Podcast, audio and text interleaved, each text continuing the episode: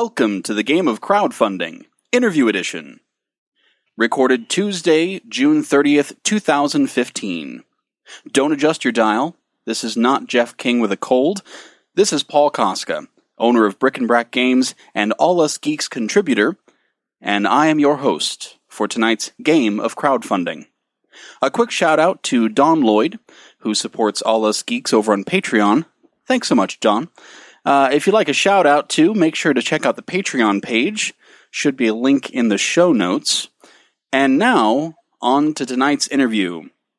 And who is joining me this evening over Skype? Uh, tonight it is Ryan Cowler with uh, uh, working with Jason Kotarski and Green Couch Games. And you've got your own company name too, right? Yeah, yeah. F- Fierce Punch Games is is what I've been using, kind of uh, by myself. So it works. It works. You got you got to rep yourself. You got to rep yourself. Yeah, for whatever it may be, good or bad. Yes. well, uh, Ryan's got a uh, very exciting project coming up on Kickstarter. Uh, about a well, it should be less than a month from now, really, because we're almost into July. Um, but we'll talk about that a little later. First, we'll just get to know Ryan a bit. Uh, so first, we got to do the patented Jeff King warm up questions. Oh yeah, he'll be very disappointed in me and fire me. And considering it's my first interview tonight, it would be sad to get fired after just one. Um, so first up, Ryan Cowler, when you're not designing games, what do you do for a living? Now I know you've got a really interesting hobby that I will definitely bring up a little bit later, but I don't think that's what you do for a living. No, no. Uh, thankfully, no. My, my my body would be be tore up if that was my living. Um, what I do for living is I'm a a commercial uh, inspector for a, a, large pest control company. So um, I deal with bugs all day, uh, specifically commercial sites. So bakeries and and you know other manufacturing plants, medical manufacturing facilities, all that uh, boring stuff. How stuff gets made. I do inspections at those facilities and help them to uh, not get bugs. Well, Jeff's uh, got a theory that most people who design games are either teachers or in IT, and that just blows that the hell right out of the water. Um, well, not not quite. I in before I, I I was the pest control inspector. I was a fire systems engineer. Oh, there you so go. So that's kind of geeky. And then before that, before I was a fire systems engineer, I was a uh, performing arts instructor for for quite a few years. So that's kind of kind of teaching. Well, then I personally apologize to Jeff King right now. I snuck it in. I still find a way to, to boomerang it. But my big question I'll, is, I'll just right off the bat, how if you're a a bug guy, if you're a pest control guy, how does that not the wrestling profile? I mean, we'll talk about that later. We'll, but that just, you know, like right there, man. That's so 90s. Uh, yeah, it is, and that's yeah, in the in the the uh, the the 80s and 90s um, trend of of occupational wrestler gimmicks. You'd have been, you'd yeah, been that, right that there, been right up there. yeah. With uh, what was that? The the the dentist guy. Oh, who was? Yeah, you had Dwight Yankem. Yes, DDS. Dwight Yankem. Had, DDS. Uh, yes. You had uh, Duke the Dumpster Droese. Um, various escaped criminals, such as Nails, that for some reason weren't, weren't arrested but allowed to wrestle in a ring, even though they supposedly escaped from a you know, from a jail. Well, and or... the most famous of them all, of course, the Undertaker. exactly. For hey, it's the most. Uh, guess you could say it's the most successful wrestling gimmick of all time. Really, probably the best the one. The Undertaker and the Pallbearer. And people who don't know you have no idea what the hell we're talking about at the moment. so we'll come back to that. Um, yes. so let's uh, let's go to question number two on the Jeff King patented mm-hmm. list of warm up questions. It's this is all all us geeks. That's the network we're on here, of course. And so the obvious question is, what makes you a geek? What makes me a geek is that uh, I have way too many hobbies. Um, too, my, my, my fingers are, are in so many pies. I have so many interests. Anything that uh, is remotely geeky, I've, I've probably dipped my toe in uh, uh, once or twice. Um, I mean, any anything and everything that has to do with entertainment and geek stuff. I'm I'm all about that to to the core. Ever since I was a kid, my dad's geek, uh, a real geeky guy, thankfully. So he kind of passed that on to me. I mean, is it you know? I mean, obviously it's it's wrestling, but is it you know anime? Is it Star Wars? Is it Star Trek? What's uh, what gets the the geek juices flowing for you?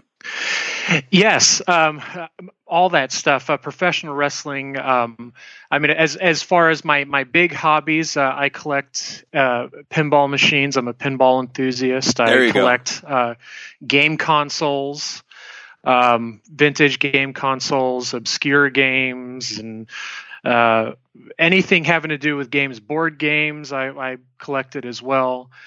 Um, yeah, I mean, uh, probably of of the the hobbies where, where I collect stuff uh, that, that, that I do on a day to day, probably pinball's the most unique. Even though there are more and more pinball's kind of gaining steam now, it's getting into the into the pop culture more and more, kind of a resurgence the past few years. Well, yeah, but not everybody collects them, and not everybody can just wander out of the house and pick up a pinball machine at Walmart. So, uh, yeah. what uh, what is the best, or perhaps the most rare, pinball machine in your collection? Ooh, well, uh, best the game that I like most, um, and and most uh, pinball collectors or enthusiasts will tell you that there's no such thing as a bad pinball. They're all good. Um, but but my I have a collection of five so far, so it's a small collection by collectors' standards and a huge collection by you know just casual passerby standards by a spouse. Um, yes, especially for the the the room, uh, entire room in our house that it takes up. Um, but out of my my collection, my most favorite is is probably X Men. Um, Stern X Men, which, which, came out a few years ago. It's an incredibly difficult, really hard game. A lot of my friends and, and people that aren't, uh, you know, that are, that are casual pinball players really don't like it too much because it's so brutal and hard. But that's that's why I love the game. It's really thematic and the sound, everything about the game I, I dig. So that's that's probably my my favorite. Um, and you said that's a new one. Yeah, that's a newer one. That's that one is uh, 2013. Because I think most people who collect machines go for the older ones. Yeah, there's. I mean, you you got the what's called electromechanical ones that are in kind of the, the 50s, 60s before um, there were computers. And then once you get into the uh, 70s, 80s, and you have the solid state ones, and that's where uh, a lot of the people probably think of, you know, pinball machines in movies and stuff. Usually they're from that era. Um, and then into the 90s, you know, after Terminator 2, which was around 90, uh, 1992, 93 onward, um, it's kind of the what's considered the modern era of pinball, where they have the display, the dot matrix, uh, dot matrix display up top. Mm-hmm. Rules were more complicated, and just a whole lot more going on.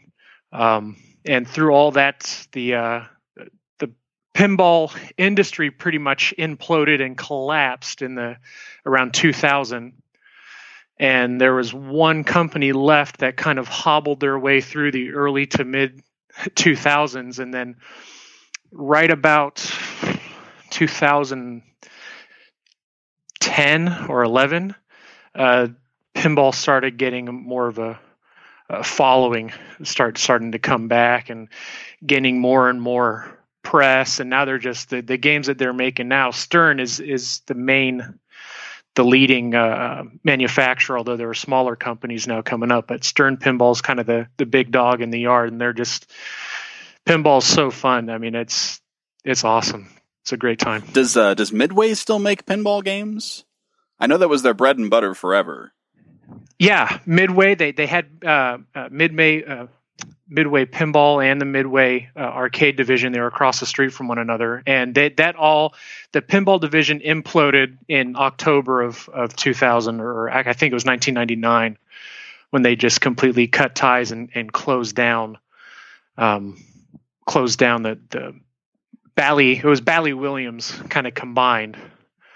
Um, their pinball division, and then Stern absorbed what used to be Data East. So that was another big. And in the in the nineties, he had Data East, and they made like Jurassic Park uh, pinball machine for Jurassic Park and a bunch of other pretty cool games.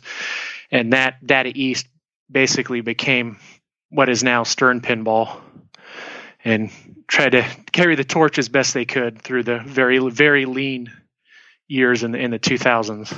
And you see, folks, you, when you tuned in tonight, you didn't even realize that you were going to get a graduate level course on the history of pinball machines. oh, we can go all the way back. If you want to go to Italy to the bagatelles in the, the early 1800s, I can do that too. Well, but I, I figure that's a little bit too far back. Yeah, it might be a little esoteric for the people who came in to, yeah. to learn about uh, dinosaurs and wrestling. So exactly, might, you know, that's more exciting. Yeah, we might have to give the people what they want. But let's let's move on to uh, to the third uh, Jeff King patented warm up question, which is uh, Do you have any geek level passions for anything that most people would consider not geeky? Um, you know, that's tough because all, of my, my passions I, I, do consider very geeky. I mean, within uh, like the I guess that aside from pinball, which is still geeky, but not a lot of people are, as heavily into it as I am. Um, I really like the uh, the the way chemicals or, or the, the, how pest control chemicals work as part of my job. I have to know a lot of how different chemicals interact with a nervous system mm-hmm. and what's good for what. So I know probably more than I should uh, about chemicals and and um, you know their job in the nervous system. I mean, it's that's probably even that is still geeky because it's still science, right? It's still about how stuff works and it's true, but and, I, and how it interacts. I would say most uh, most people who go to conventions or dress up like Star Wars characters probably don't also go home and think about pesticides. So that's that's true. That, I think okay. that applies. I think that applies. and uh, and to round it out, um, why with all these interests and and all these varying things what brought you to designing tabletop games? Um, my it starts started from my dad when I was a little. My dad traveled a lot for work. He was a, a software engineer, so he would uh, he would travel all you know to Japan and back and, and to Europe. Where, where originally uh, I was born in England, so um, we'd go to Europe all the time, and he'd always bring back different games, video games, board games, different types of things that we just didn't didn't see in the states. And from an early age, I got very interested in how those games made me feel, and I wanted to make things that made me feel the same way that were my own. Um, so I, have always kind of had that that spark to just create stuff. I've, um, you know, I'm, I'm purely a, a, creative person. I'm 99% uh, creativity and 1% ambition. I just like to make stuff. And that that kind of rolled into me really focusing in tabletop gaming when I went to get a game design degree, um, which was focusing uh, mostly in video games. And during that process, it really kind of I don't want to say that that video games kind of lost their charm, but um, it really made me realize that board games are a much more um, uniting experience for people. It's it's a it's a great relationship builder, right? I mean, playing a board game with a group of friends is is a feeling and a, and a bond that you can't really replicate, even if you're all you know on a N64 playing GoldenEye together. It's still not the same thing and especially not if you're playing online with somebody. So as far as entertainment, it just seemed like such a much more rich way to bring people together. It's more social, so I found more value in that. Um, and also, it's it was just I didn't have to depend on as many people to to bring an idea to life. So in, in video games, I'm a really crappy programmer, so um, I'd always have to depend on programmers or someone else to, to develop a UI. And I just ended up being kind of the ideas person that waited for to, for someone else to, to bring me the pieces I needed so I can assemble them into a, game. I think a lot of people in, approach video games in that way. They, they really want to make a video game, and then they realize that the people who make video games are not the ideas people. They're just, you know, ideas are a dime a dozen in the video games industry and nobody cares. And so you have to be the programmer, oh, exactly. the artist, because um, otherwise nobody cares about what you're doing. And that's, if, if anything, I, I, whether this hurts me or, or, or hurts someone else, my advice is if anybody's thinking about getting a game design degree or wanting to spend money to go to college for for game designer or anything that broad of a specialization my advice is don't. Because if you want to make something if you want to make a game do it. Um, you know all these these really f- famous uh, uh, game designers and programmers even in the video game space did it themselves. They learned to program themselves out of, out of the want to to bring this idea to life. So, going through that process in the school uh, just really kind of hammered home that if it's something you want to do, just go ahead and do it. You you don't necessarily need to. Um, if you have a talent for it, if you have a knack, if you have a passion, just give it a whirl. The the the worst you can do is is fail, and even then, that's a learning experience. So you just learn from that and try it again. You heard it here, kids. Um, Dropouts. That's the message.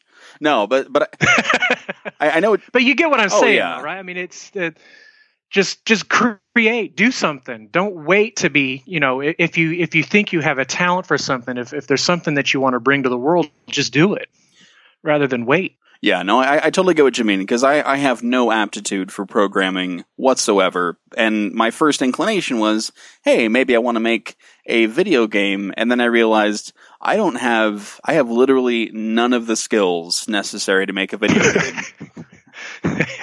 it's tough, man. And, and especially games nowadays.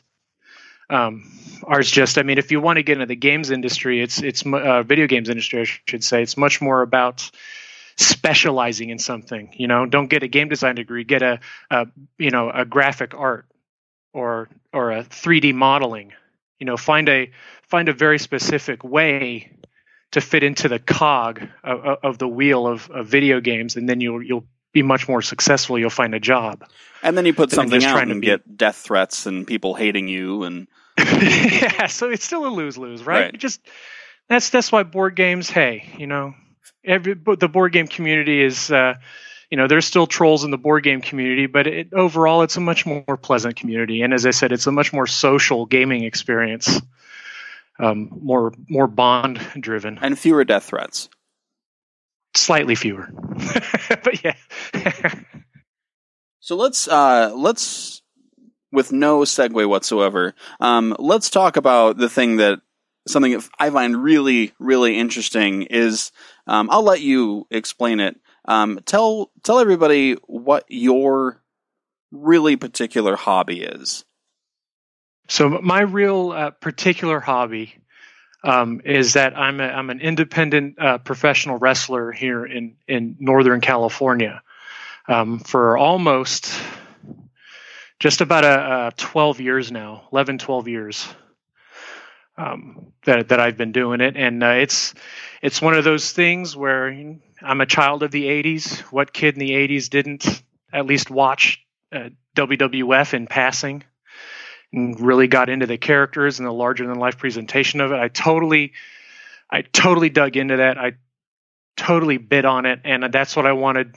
One of the things I always wanted to be when I grew up was a professional wrestler, and then uh, uh, I grew up I'm really not that.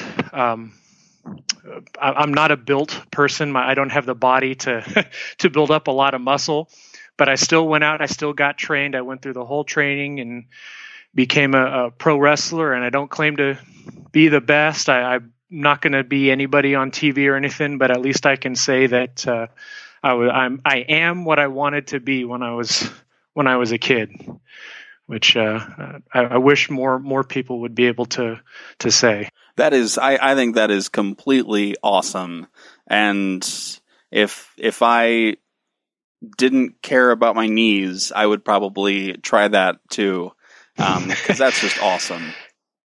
Yeah, there's it's the the the the toll is is definitely is definitely there. I mean, it's all the uh, the wrestler defense stereotypes of it's not really fake is true. I mean, uh, I, I'll never say that it's fake. I say it's controlled violence. Oh yeah, oh yeah, and it's you know it's it's it's the best. The uh, I think it's the most pure form of live theater because there's always the danger that the the art in wrestling isn't the you know being able to fall without getting hurt. It's being able to make it look like you're hurting the other guy in the ring with you, but what you're really doing is taking care of them the whole time. Oh, uh, and and I, you know, I have a background in the theater. That's uh, that's my my degree, and I have to say, as much as I enjoyed professional wrestling as a kid, you know, growing up in the '90s. Um, which was pretty m- one of the big heydays of it. But now that Oh, now that I have a really strong background in um, stage combat, I appreciate it even more now because I realize how tightly it's controlled and how how much they have to do to keep from killing one another. Oh yeah, I mean you're you're talking. Um, I mean just the, the the kinetics of being able to work a, a punch on somebody is something that takes a long time to make it look good. I mean anybody can fake punch somebody, make it look awful, but it's a whole different uh, kit and caboodle to make it look really good, like you're really punching somebody and have. You know, everybody knows. You know, wrestling's been exposed forever as as far as the inner workings of it, so that you know that that cat's out of the bag. But the the goal now is if, if we can suspend somebody's disbelief, even knowing what what professional wrestling is on, on the inside of if that if, if we can suspend that disbelief, then that's awesome. I mean, it's just like going to a movie, right? You go to Jurassic World, you're not, you know, you know that that's not going to happen, but you allow yourself to immerse in the in the movie going experience, lose yourself for two hours, and have a great time doing doing it same thing with with professional wrestling. Um, I'm a very introverted person in real life, but you know the the, the tenets of theater. on- Once once I'm on the stage, so to speak, once I'm in a ring and I'm able to to put my personality through a megaphone and make it come out more exaggerated, I'm I have no problem with huge crowds and performing in front of people, but backstage I'm very pensive and quiet and, and shy. So go figure, right? Well, speaking of that, let's. um, what is your your persona? I don't want to quite say character because I don't want to demean it, but what is your persona in in the ring? Yeah, so um, probably since about uh, 2003 or four on, um, I've been I had a, a character which was Ryan Cade, which then got shortened to just Arcade, which was basically a video game gimmick. Nice. So I'd have, I mean, I spent way too much money on gear because I knew that I didn't have the body of a wrestler, so I might as well get the best custom gear that I could make. Um, I mean, I had Zelda tights, Nintendo tights, I had Dreamcast tights, Castlevania tights, uh, Space Invader tights, Donkey Kong tights, um, Street Fighter tights. I mean, every I did anything I could. That's to to try to to bring that character to the next level. That that's that's what I did. So I was arcade for most of my wrestling career, and then recently, now that I'm 33, I have kids. I have to kind of scale back my bookings. I'm no longer the uh, weekend warrior that works two wrestling shows every day on the weekend and bounce back, bounces back from city to city. Um, I pretty much just work once a month. I wrestle one show, which is out in Oakland uh, called Hood Slam, and it's this really awesome underground, sort of adults only kind of show that has a really cool grassroots uh, kind of underground feel to it, and it's much more. Um, it's an even more exaggerated version of wrestling, right? So, in in Hood Slam, the whole deal is that we we kind of wink and nod and kind of you know give a jab of the elbow to the audience because they know that we know that they know that this is all theater. So the characters are super exaggerated. You have a um, video game characters, you know, Link and Sub Zero and Scorpion wrestle at Hood Slam. So it's all kind of this nostalgia for 90s and uh, 80s kids that get wrapped up into this professional wrestling ball and then regurgitated once or twice a month in, in Oakland at Hood Slam. So at Hood Slam, Um, my character is is known as pissed off nerdy gamer or Pong, uh, if uh, you abbreviate it. And Pong is is pretty much the uh, a wrestling parody personification of angry video game nerd. I thought it looked pretty similar in the pictures. So, and that's that's directly what it is. So I came in. Um, I started in Hood Slam Wrestling as Johnny Cage. I, I was Johnny Cage for for a couple years, and then I threw off the the costume of Johnny Cage to to be who who I really am, and you know, you know, this is all kind of wrestling angle talk, right? Um, but you know, I, I cast aside this character and I started being true to who I was, and all these other people at, at Hood Slam that dress up as video game characters are doing it all wrong, and they're making a mockery of these things that I love, and so that's what that's what Pong is kind of personifying is the pissed off nerdy gamer that wants to keep everything pure. So are you the cosplay needs to be right. Are you a heel then? Yes, yeah, I'm a heel. I'm a bad guy through and through. That's got to be a lot of fun. Oh yeah, it's so I love it. And Hood Slam draws a, a lot of people. Usually for for independent shows, uh, you know, 200, 300 um, fans uh, attendance is pretty is pretty successful. Um, Hood Slam draws over a thousand pretty consistently every month. That's a lot. And there's no barricade to the ring. So the fans are up against the ring, standing standing only, no chairs. So it's person, you know, packed person to person every foot for this entire uh, opera house theater, um, totally surrounding the ring. So that energy and the fact that all these people, most of the people that go to Hood Slam aren't wrestling fans. They're just there because it's a really fun thing to do. You go out with your friends, have a drink or two, watch live professional wrestling that's absolutely ridiculous and have uh, the time of your life. So everybody's there to have a good time. If you're a bad guy, you do one little thing wrong and everybody boos you and you get that that feed from the crowd of all the boos and it's fantastic. Um, yeah, it's just you can't every wrestler whenever they they interview wrestlers or whatever, they always talk about that adrenaline that comes from from wrestling and it's it's true. You can't uh, you can't duplicate it. it feels you know it's awesome. It sounds like uh, with the theme, you guys are basically doing a live action Super Smash Brothers. Kind of. I mean, we that that that is accurate. I, we're not all not all the characters of Hood Slam are video game characters, but it's it's it's a contingent of it. You know, it's it's part of the fabric of Hood Slam. There's a lot of you know, a lot of the gimmicks at Hood Slam are, you know, quote unquote normal or, or non video game characters. But I mean, last um, two weeks ago was our yearly completely video game themed show.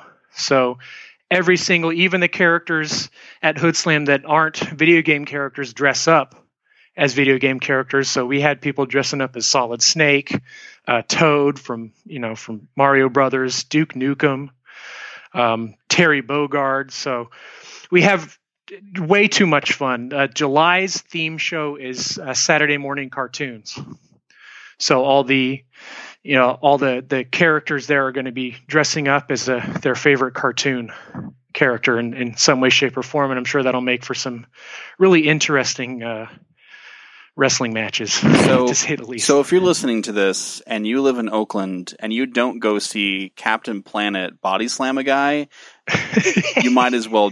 You're, you're, done. You're done. Just stop listening. You're you're missing out. And I mean, it's uh, if you're living in Oakland and haven't heard about Hood Slam, then that's even more of a, a violation because it's Hood Slam's gotten a lot of press, been on uh, uh, Larry King Live, New York Times, Maxim um, LA Times, everything. Uh, Hood Slam's starting to get a lot of uh, kind of this buzz because it's this adult themed kind of pseudo burlesque wrestling show. And there's other shows like there's a show called Lucha Vavoom in uh, in Southern California.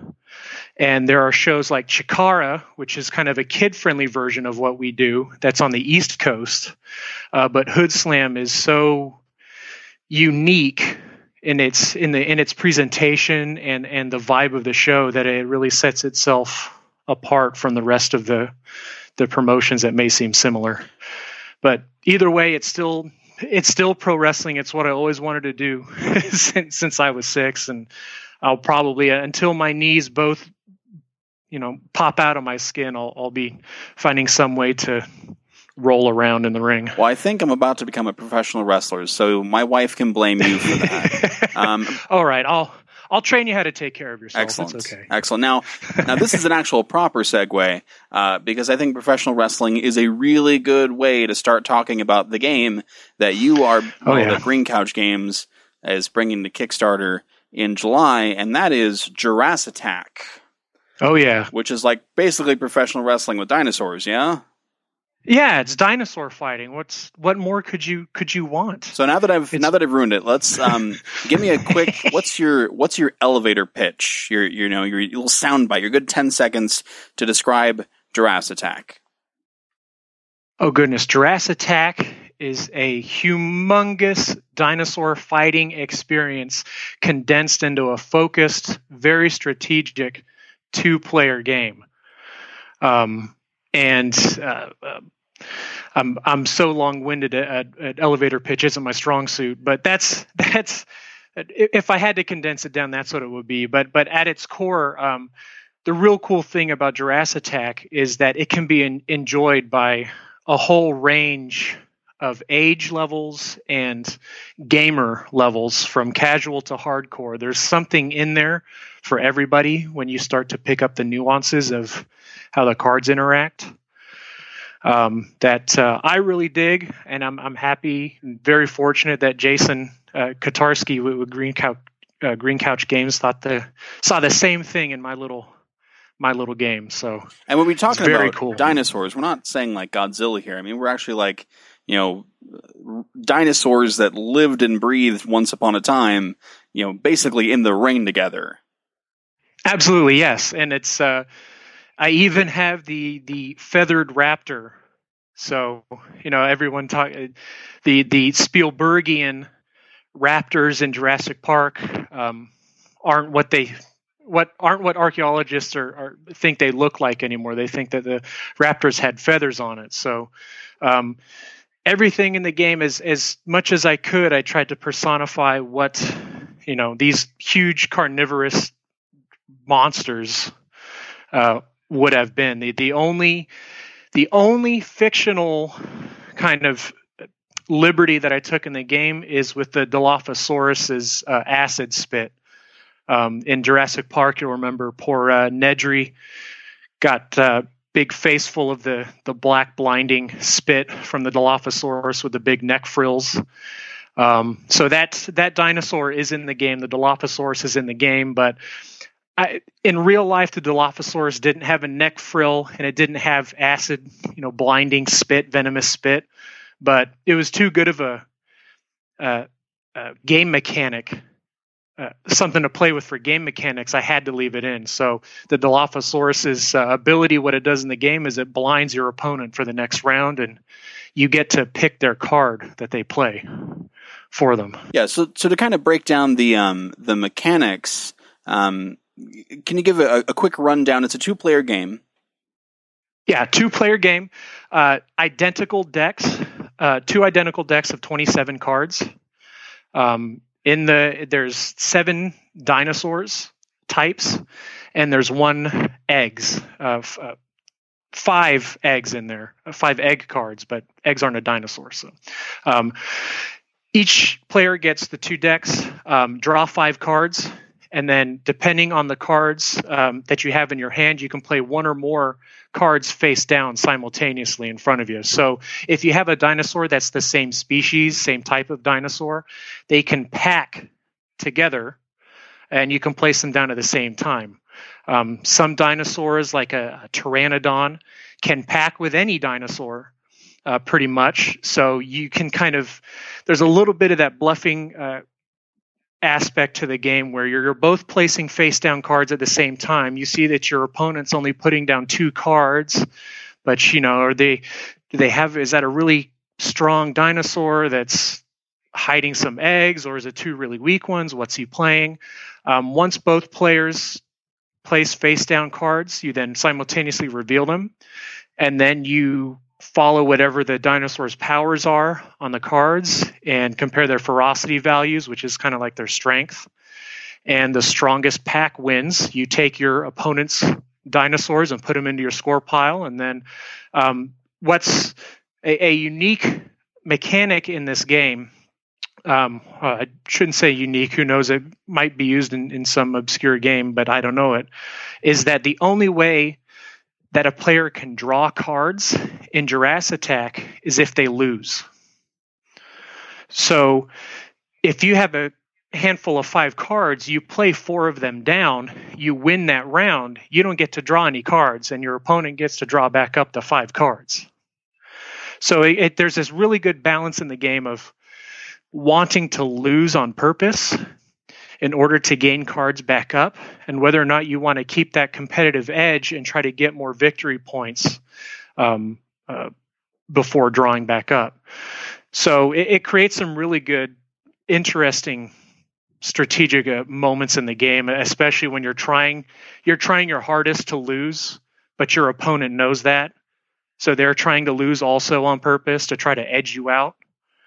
So uh, it, it, makes some very interesting uh, interesting decisions in there. Now, correct me if I'm wrong. Um, just to kind of give give the listeners uh, a feel of of what the game is like, it it feels like a more strategic uh, version of War, a game that quite literally everyone has played.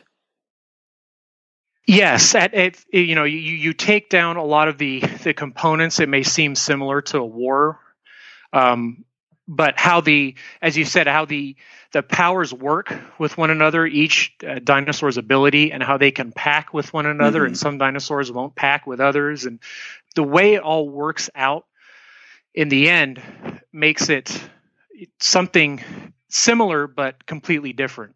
Oh yeah, because that because it there there's the shades of strategy, and I, my way of explaining the game also is is that it's it's a, it's an inch deep and a mile wide. Right. So, um, and I really dig that, and that's that's the reason. It may seem easy to kind of condescend and and and say, "Oh, it's just war with powers," but it's it's more than that. But even taking it at that face value, as you said, everybody's played war, right? It's easy for little kids to understand it. It's easy for casual gamers to understand it. So already you have a similar ground when trying to teach the game right off the bat. And and you know touchstones are really important. So to be able to say to someone, you know, have you played War? Then you're going to know how to play this game in 5 seconds and then you'll get to enjoy it for way longer than that as you really develop strategies. Exactly. And it's my my biggest joy when testing this game is watching people realize that it's it's way more than than what they think it's going to be. Mm-hmm. Right, because there there is that hurdle, right? So there's a whole section of, of people listening right now that that want to throw their, you know, their their whichever device to listen to their podcast on out the window because they don't want, you know, a war game or a trick taking game doesn't sound appetizing to them. But um, when when Jason was testing this, he was at Origins testing this game um, with other designers, well-known uh, designers in the community, and all the feedback that came back was really positive. That how surprised they were on how fun the game was, uh, how it really the the strategy of it kept getting better and better. The more you familiarize yourself with the little ecosystem of powers and abilities that I've set up, um, the more ways you can figure out how to to develop a different strategy to see how this will work. Well, maybe I'll just play, you know, maybe I'll try to be a little less aggressive at the beginning this time, or maybe I'll try to use my eggs a little bit better, or try to hold cards more. So, on that aspect, that's where the middle to heavyweight gamers can really find the the nuance in this game and make it something really deep and really competitive. Um, but for little kids like my five year old, can play the game like war as long as they can read. They can put the cards down. There's really cool looking dinosaur art. The kids will love it to play it, and the uh, you know bigger kids and other gamers are going to find something in the game as well. So it's the the, the lateral movement of, of what you can do with this game strategically is really an awesome uh, an awesome point to the game. And to to establish that even more, to really vouch for um, for the quality of this game, you know, most, uh, maybe not most, but a lot of people who are coming on to the game of crowdfunding are talking about a game that they are going to put on Kickstarter themselves. You know, they're going to self-publish it and, and, and do it that way. But this is actually being published, um, by, you know, pretty, pretty serious, uh, company here. This is, uh, Green Couch Games. And if you listening don't recognize that right off the bat, you probably recognize Fidelitas, uh, or Best Treehouse Ever, which had just a smash Kickstarter earlier this oh, year. Yeah. Um, they just knocked it out of the park on that one. Um, so that to me, just right off the bat, says, yeah, that's something to look at. Um, just you know, right away, because obviously they're going to pick projects carefully. Yeah, and I was I mean it blew me away. The the whole process really surprised me. I didn't I mean as I said I'm 1% ambition. So I like to create be, just because I like to create. So I go way overboard with my board games that I make and go all out, have art the art all done for them myself, not ever expecting them to get published. It's just because I like playing and I like designing games. Um, so when Jason said that, that he wanted to publish it. It blew my mind because not only did I not expect it, but I'm such a huge fan of Green of Green Couch Games and Jason's work. You know, uh, Heartland Trucking Company. You got uh, Dead Drop, mm-hmm. which was uh, uh, published by Crash. Um, that's Jason. That's that's Jason Kotarski. He's he's an awesome, you know, designer in his own right. So yeah, that it's. I'm very blessed. It's an excellent opportunity. Um, I never wanted us to self-publish. I never wanted to deal with Kickstarter. So being able to see it and and see what Jason is doing to prepare for the Kickstarter is is even more because I love learning. I love learning something new. It uh, gives me purpose. and and you can really feel good about um, whose hands you're putting this in because you know even established companies, uh, companies who have a lot more games than Green Couch, you know it's not like every company puts on good campaigns and does things correctly. But, you know, yeah. But Best Treehouse Ever was one of the better campaigns all year in terms of how well they ran it and how prepared they were. And so that's, you got to feel good about that. That they're going to do an excellent job with this campaign, I feel. Oh yeah, I mean, I'm I'm pumped. It's it's going to be it will be a quicker campaign. So the the idea with with Jurassic Attack is that uh, the game, as it was presented, as I presented to, to Jason, was already perfect, w- functioned perfectly. Mm-hmm. So there was really nothing to change. So this has kind of been on a fast track since then. So it's going to be limited stretch goals. So um, I had uh, ideas for three different types of cards that I could add into the ecosystem of the game mm-hmm. that added depth to the game, but didn't disturb what the core of the game is. So, um, so I have those kind of cooking around for stretch goals. Is probably going to be around a two to three week campaign. So it's going to be quick strike in and out.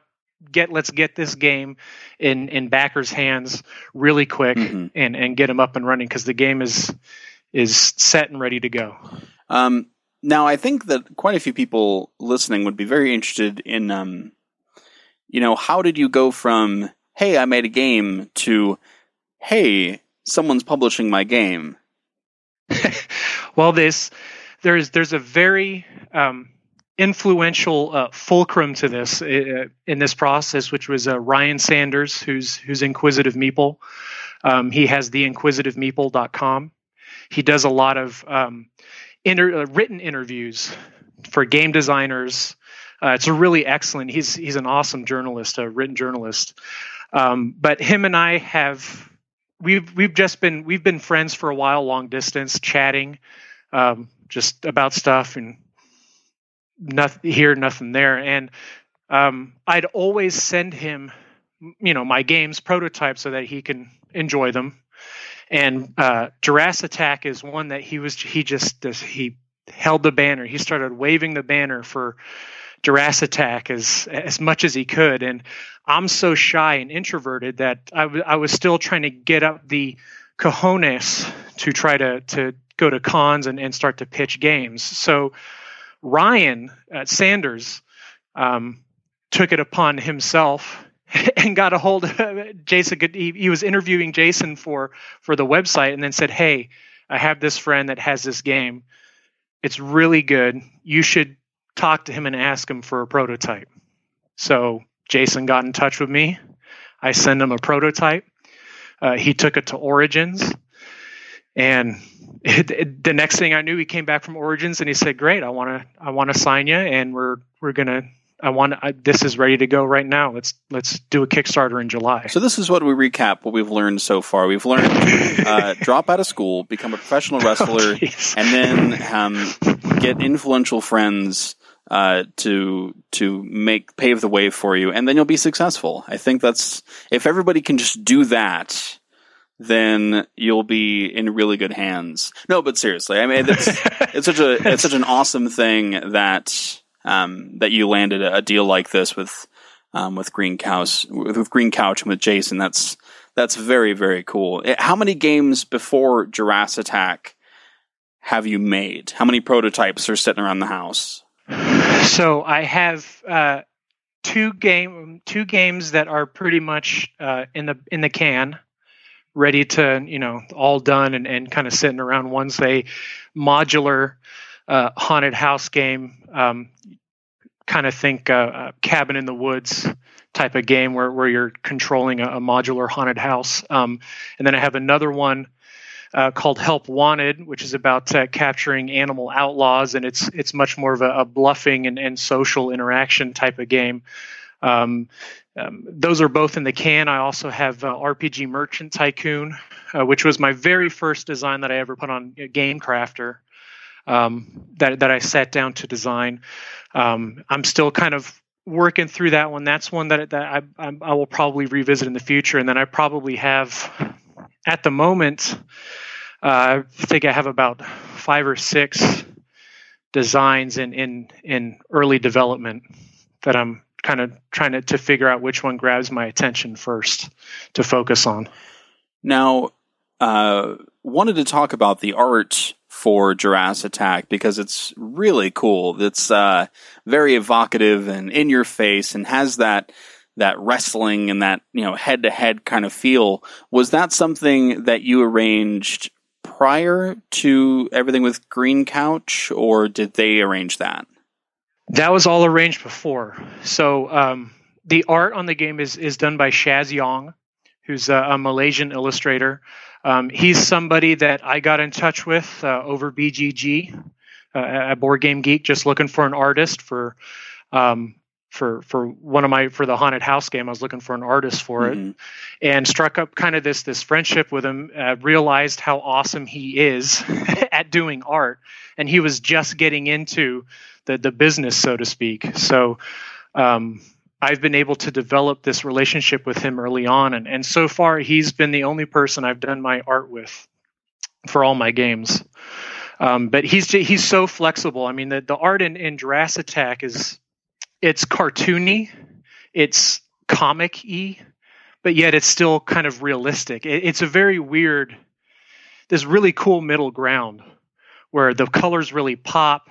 It, it looks very visceral, but it still has that kind of playful cartoony feel to it without being too cartoony. And you know, here's so uh, I, I think a lot of people would say, you know, don't make big investments into art until there's some kind of path ahead of you, especially if you're going to pitch to publishers. But I'm kind of in your vein as well. I think that whether you're whether you're pitching your game directly to Kickstarter or just showing it at convention or just showing it to people in general, a good package goes a long way. So being able to say, look at this game, it's fun, I made it, and it looks really cool, people really pay attention to that.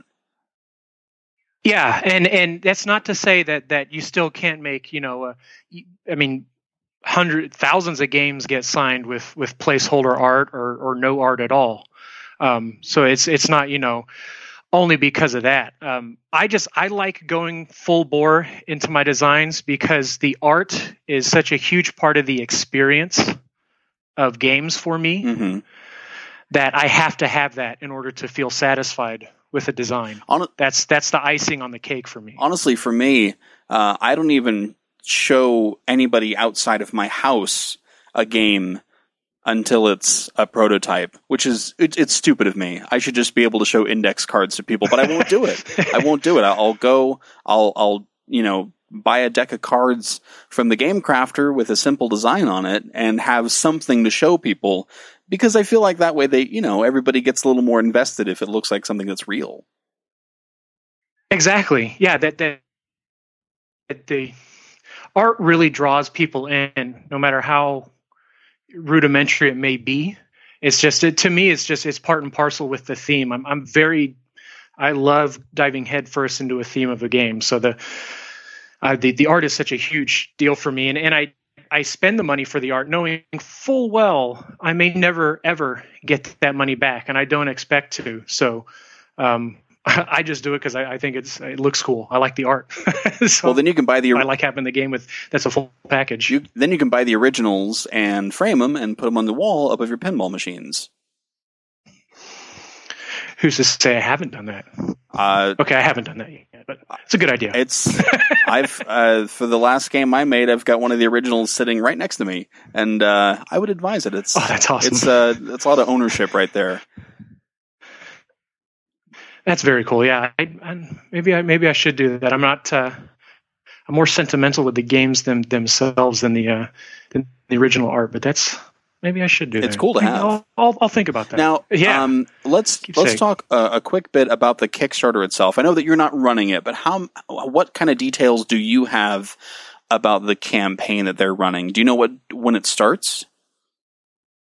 So we're aiming for July 10th to to start it. Um, all the reviewers already got their uh, their review copies of the game um, on Monday. Mhm. So I mean, as you know, Jason told me from the beginning, this, this is going to be quick because the game's ready to go. We're going to shoot it out of a cannon. Right. Um, so, so the the review copies are out. We're launching. Uh, well, what will be next week as as of tonight, uh, July 10th. Um, so what I've been doing is is just trying to. Uh, um, I mean, on my end, I've I've been doing the banner art and and some of the inserts, uh, graphic stuff for the Kickstarter. But uh, um, July 10th, probably a two to three week campaign, a relatively low funding goal. Um, you know, Jason's goal of this campaign is that you know this game is so fun and so good. He just want he wants to get it out there to to people. He wants to have a campaign that will be successful that backers will know from day one. You know, they're going to get an awesome product. And and something that, that hasn't been brought up yet that, that I should bring up is that the cards are what we call dino sized cards. So all the, the cards in the game are, are tarot sized. So, so they're larger than than poker cards. And when you hold the cards in your hand, it, it totally fits. You you couldn't imagine this game with smaller cards. It doesn't feel right. Just the bigger cards with dinosaurs on them. You huge cards in your hands that you slap down on the ta- table and fight. You know your friends' dinosaurs. It just it all makes sense. So, um, you know, we we we want to get this product to all the backers. We want it to be a smooth campaign that uh, everyone can get a game real quick that they enjoy, that they can play with their whole family and friends. And do you know what the goal is going to be? Um, I I don't know. Um, um, Jason's still working out the the math on that. Mhm. Um, the the game itself is probably going to be in like the twelve to fifteen dollar range. Um, you know, the, it's larger cards, Right. so for for a fifty four card deck, it's still going to be more than poker cards would be. Right. So um, you know that that that comes into it. But at, at twelve to fifteen dollars for even though it's a two player game, this is as I say, it's a game with with a lot of replay value. This isn't one that you just you know put on a shelf and bring down every once in a while. It's a fantastic filler that you can play with anybody. So basically, So that that, that money is going to get a good go a long way. So for less than the cost of seeing Jurassic World, uh, you can bring dinosaurs into your own home, um, Chris Pratt not included, and you know have way more enjoyment time than you would seeing Steven Spielberg's thing. Exactly, It- precisely. Rather, you know, rather than going to Jurassic World with your girlfriend, you know, or or, or, or husband or whomever, uh, kids, just sit down and play play a game, uh, play a few games of Jurassic Attack because uh, you can't just play one game of it. You're, you're going to play a few in a row, um, and you'll get less money. You'll get a better experience. You'll bond. You're not just sitting in a theater looking at a screen for for two and a half hours. It's no brainer. Take that, Steven Spielberg. Yeah, take that. Yeah, stupid dinosaur movie. Um, now, for someone who's listening here, and maybe they're on the fence, maybe they're maybe you know they're listening to it, and the campaign's live right now, and they're thinking, I don't know. Do I want to see Chris Pratt or do I want to buy some dinosaur cards? What what can you tell that person right now to make them go, yes, I got to go buy Jurassic Jurassic Attack? Because you can take these dinosaurs anywhere with you. Um, you can put them in a purse, you can put them in your back pocket. Even though they're tarot sized, they can still fit in a back pocket. Play them whenever you want waiting in a line, having a cup of coffee.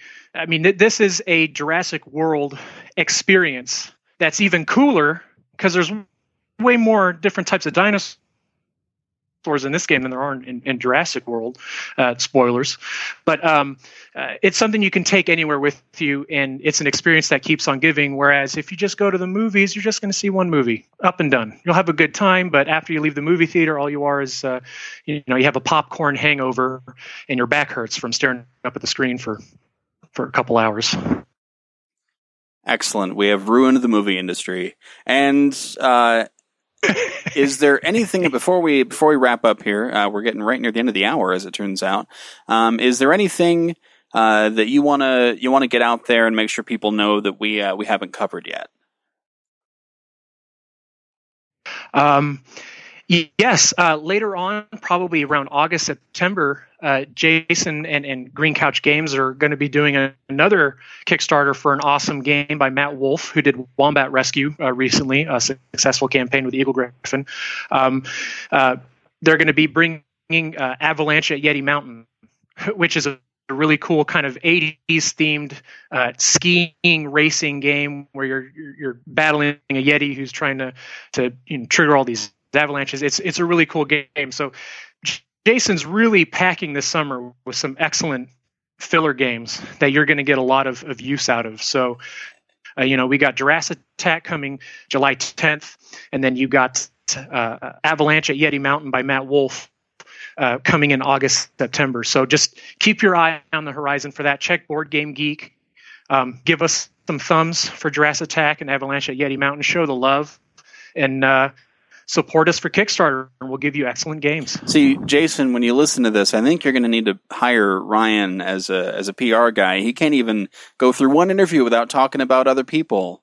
So think about that. I think he could use a salary. Um, now, oh, no. when uh, when people are listening to this, uh, how can someone reach out and uh, and tell you how cool Jurassic Attack is? How can they reach out there in in the tubes? Please do. Uh, you can reach me on Twitter, and my Twitter handle is at the Fierce Punch.